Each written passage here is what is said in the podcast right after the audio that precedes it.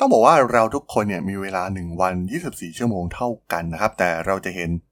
หลายๆ คนนะครับที่เป็นผู้บริหารระดับสูง ไม่ว่าจะเป็นอีลอนมัสเอง ที่ไม่ใช่เพียงแค่เป็น CEO ของเท s l a เพียงอย่างเดียว เขายังมีบริษัทต่างๆ อีกมากมายนะครับ รวมถึงแจ็คดอซี่นะครับ ที่เป็น CEO ของทั้ง Twitter และ Square ผู้ก่อตั้งและมหาเศรษฐีเหล่านี้เนี่ยมีงานยุ่งมากนะครับ และพวกเขาจัดการวันเวลาของพวกเขาอย่างไร ซึ่งรายการ Geek Flight ใน EP นี้นะครับจะมาพูดถึงเคล็ดลับ การสร้าง productivity ให้กับตนเองนะครับ จากเหล่าผู้นำธุรกิจเหล่านี้ เรื่องราวจะเป็นอย่างไรไปรับฟังกันได้เลยครับผม You are listening to Geek Forever podcast. Open your world with technology.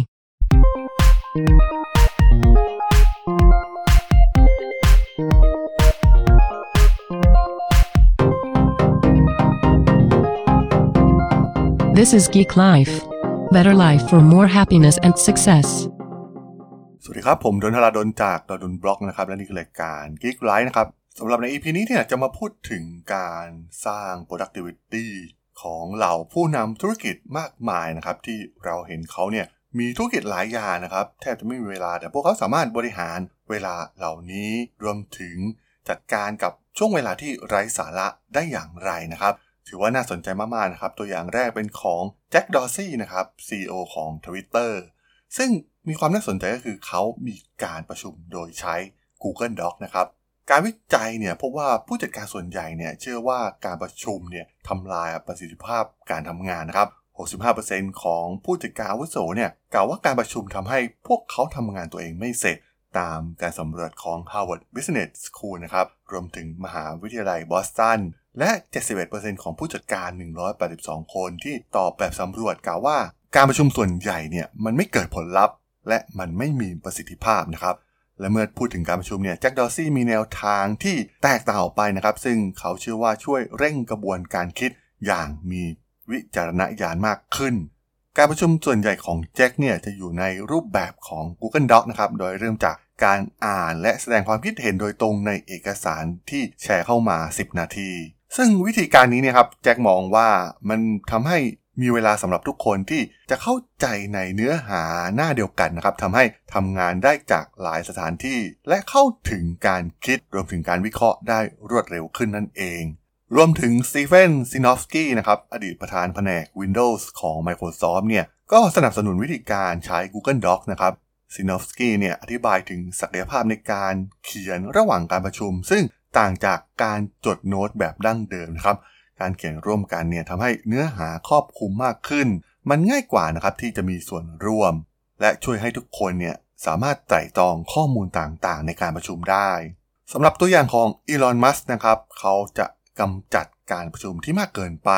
อีลอน มัสเนี่ยเริ่มต้นวันใหม่ด้วยงานที่สำคัญที่สุด และจัดตารางเวลาที่เหลือของวันตามความสำคัญนะครับ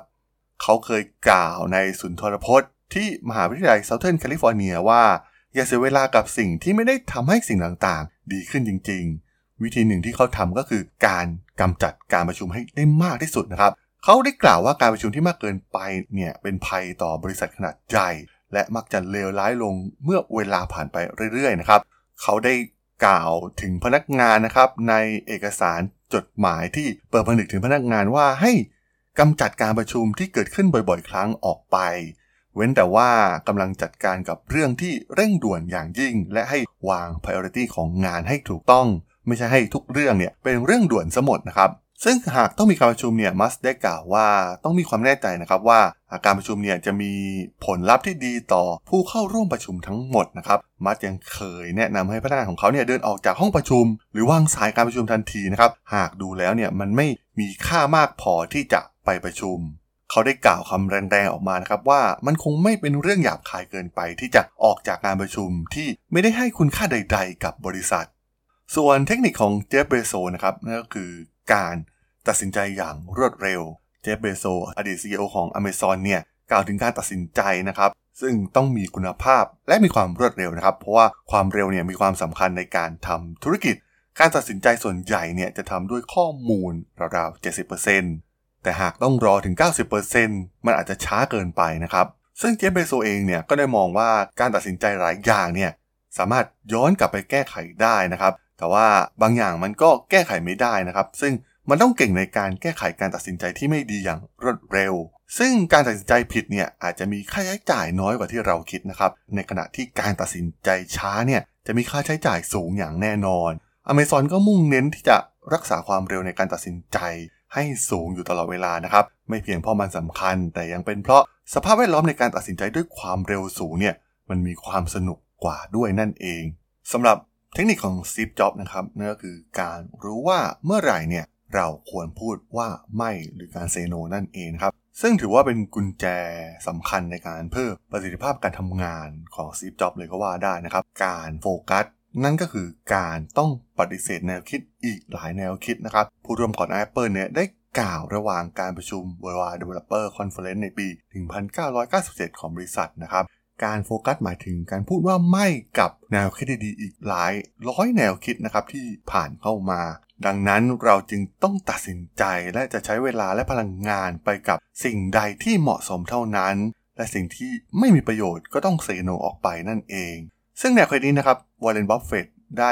แบ่งปันแนวคิดนี้ของ Steve Jobs เมื่อเคยกล่าวไว้ว่าความแตกต่าง ระหว่างคนที่ประสบความสำเร็จกับคนประสบความสำเร็จจริง ๆ ก็คือการที่คนที่ประสบความสำเร็จจริง ๆ เนี่ยจะพูดว่าไม่กับเกือบทุกอย่างนั่นเอง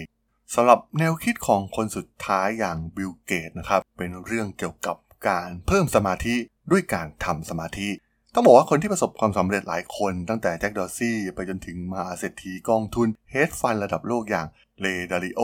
คือการทำให้สมาธิเนี่ยเป็นส่วนหนึ่งของกิจวัตรประจำวันของพวกเขานะครับ นอกจากนี้ยังมีหนึ่งนิสัยที่ชื่นชอบของบิลเกตนั่นก็คือ การทำสมาธิให้เป็นเพียงการออกกำลังกายสำหรับจิตใจของเรานะครับคล้ายกับการออกกำลังกายกล้ามเนื้อเมื่อเราเล่นกีฬานั่นเอง ซึ่งผู้ก่อตั้ง Microsoft มีการนั่งสมาธิสัปดาห์ละ 2-3 ครั้งนะครับ ครั้งละประมาณ 10 นาที ซึ่งเขาได้กล่าวว่าการทำสมาธิเนี่ยสอนเขาให้รู้ว่าวิธีใส่ใจความคิดในหัวของตัวเองเนี่ยมันเป็นอย่างไรนะครับ รวมถึงวิธีการที่จะปรับปรุงสมาธิของเขาให้สามารถตัดสินใจเรื่องราวใหญ่ ๆ ที่เป็นเรื่องราวทางธุรกิจได้ดียิ่งขึ้นนั่นเอง ก็ต้องบอกว่าถือเป็นหลากหลายแนวคิดนะครับจากผู้บริหารชั้นนำนักธุรกิจชั้นนำที่พวกเขาประสบความสำเร็จมาแล้วนะครับ แล้วก็มาถ่ายทอดแนวคิดวิธีของพวกเขาในการสร้าง productivity ให้กับตนเอง พวกเขาเหล่านี้เนี่ยงานยุ่งบิวซี่มากมายนะครับ แต่สามารถจัดการเวลาและสามารถที่จะทำให้พวกเขาตัดสินใจเรื่องราวต่างๆ ได้ดีขึ้น ผ่านเทคนิคเหล่านี้นั่นเองสำหรับเรื่องราวเคล็ดลับการเพิ่ม productivity จาก ผู้นำธุรกิจมากมายที่ยกตัวอย่างให้ฟังนะครับ ผมก็ต้องขอจบไว้เพียงเท่านี้ก่อนนะครับสำหรับเพื่อนๆที่สนใจ เรื่องราววงการธุรกิจเทคโนโลยีและวิทยาศาสตร์ใหม่ๆ ที่มีความน่าสนใจก็สามารถติดตามกันได้นะครับ ทางช่อง Geek Forever Podcast ตอนนี้ก็มีอยู่ในแพลตฟอร์มหลักๆ ทั้ง Podbean Apple Podcast Google Podcast Spotify YouTube แล้วก็จะมีการอัปโหลดลงแพลตฟอร์ม Blockdit ในทุกๆ ตอนอยู่แล้วด้วยนะครับ ถ้ายังไงก็ ฝากกด Follow ฝากกด Subscribe กันด้วยนะครับ แล้วก็ยังมีช่องทางหนึ่งในส่วนของ Line แอดที่แอดทรดนแอด T H A R A D